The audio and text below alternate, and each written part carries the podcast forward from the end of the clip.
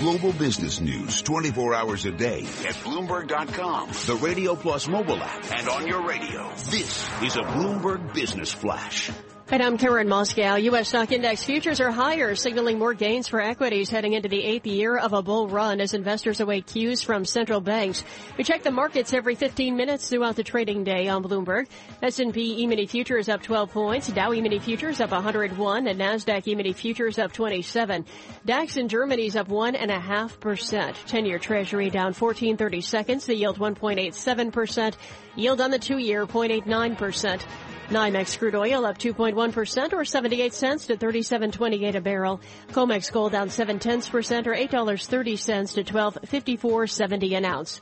The euro, $1.0977 and the yen 112.49. And that's a Bloomberg Business Flash. Tom and Mike.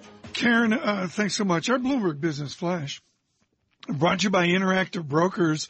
They offer direct market access to stocks, options, futures, Forex, bonds, and ETFs in over 100 market centers in 24 countries, all of that from a single account.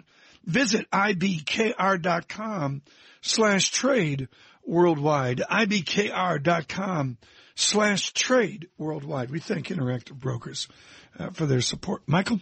Dan Suzuki is Senior Equity Strategist at Bank of America Merrill Lynch Global Research. We're talking about the outlook for the markets. Jeff Gundlach, who's a very well-known bond investor, offering opinions on stocks yesterday. He says the S&P has just a 2% upside, a 20% downside, which he says is a big losing proposition. He's calling this a bear market rally. We should note that this week they closed their $6 million equities growth fund. It fell 12% this year, so maybe he's speaking from anger or frustration. But what do you make of the idea of a bear market rally here?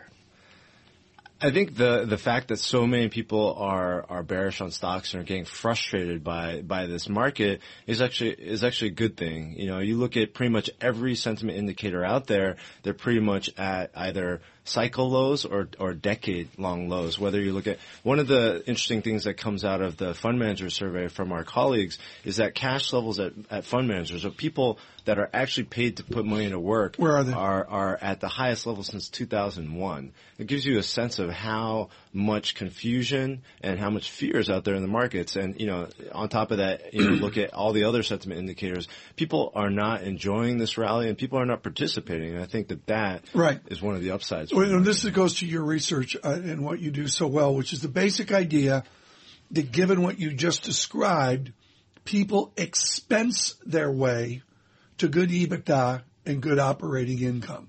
The bottom line is we always, in every case, underestimate the ability to cut costs. Where are we within that belief?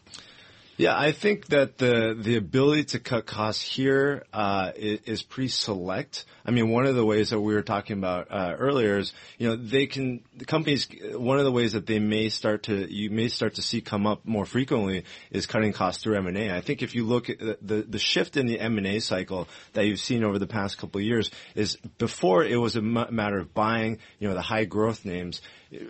There's been a decisive shift in the past 6 to 12 months in where the M&A has really been derived from defensive mergers. And part of that comes to this, you know, speaks to that cost-cutting desire that you're talking about, you know, cutting out the synergies. And I think there is some room for that. What's interesting is everybody's talking about how, you know, margins have peaked and they need to mean revert. Well, I think that story is a little bit overdone. I think if you look at the sector level, there's only two sectors that really have stretched margins relative to history. It's only consumer discretionary, which is at record margins, and technology, which is at record margins. And I think outside of that, you know, it's pretty mixed. About half the sectors have below average margins relative to history. And the fall off in margins that we've seen last year was entirely due to energy. If you take out energy, where's the – okay, but where's – what you're saying is if you take out energy, we've already cut a lot of expenses?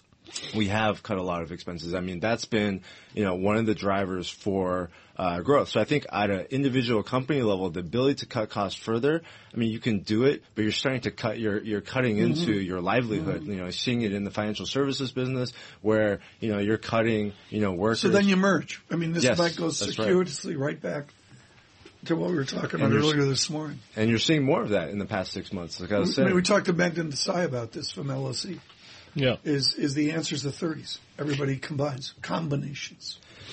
Yeah, it's going to be interesting to see because companies have gotten really big already, and so we'll see what the political environment is to allow some of these mergers to continue. Oh, there is that. Dollar, you have written that there's a lot of concern about what the strong dollar will mean. Right now, it's losing ground significantly. The Federal Reserve's trade-weighted dollar index is down more than 3% since its January high. Is that going to fade as an issue?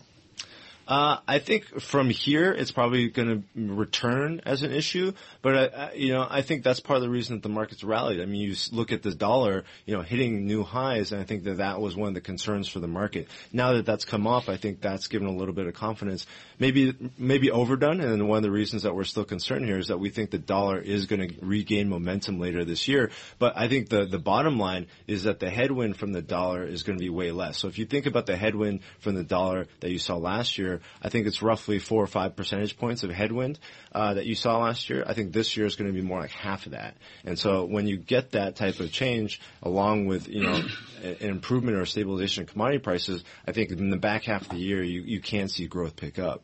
Dan Suzuki, thank you so much. He is with Bank of America Merrill Lynch with an equity strategy as well. Mike, what'd you take out of the politics last night? I got up early and I looked at the headline and said, really? Something. Well, the polls were clearly wrong on the Democratic side. Yeah. I'm much more interested in the exit polls. Our friend Gary Langer, who does the Bloomberg, does the Bloomberg Consumer Comfort Index, does the exit polling for ABC News, and in both Michigan and Mississippi, in the Republican primary, an extraordinary number of people, 60 to 80%.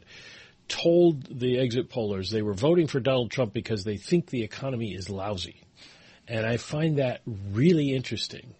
I want to ask Megan Murphy about that. We'll talk to her at 8:30 this morning because, we talk to people like Dan Suzuki and, okay, it's not great, but we're not going into recession. But that's not how the American people seem to feel. That's the exit polls rhyme with the mail I get. I will tell you that. We get a lot of mail when people tell us things are good for whatever reason that may be. Michael McKee and Tom Keene, we're here in New York opening our mail. Thanks for sending it. Bloomberg Surveillance. Bloomberg Surveillance is brought to you by the New York Community Trust, where donors like you help them make New York better.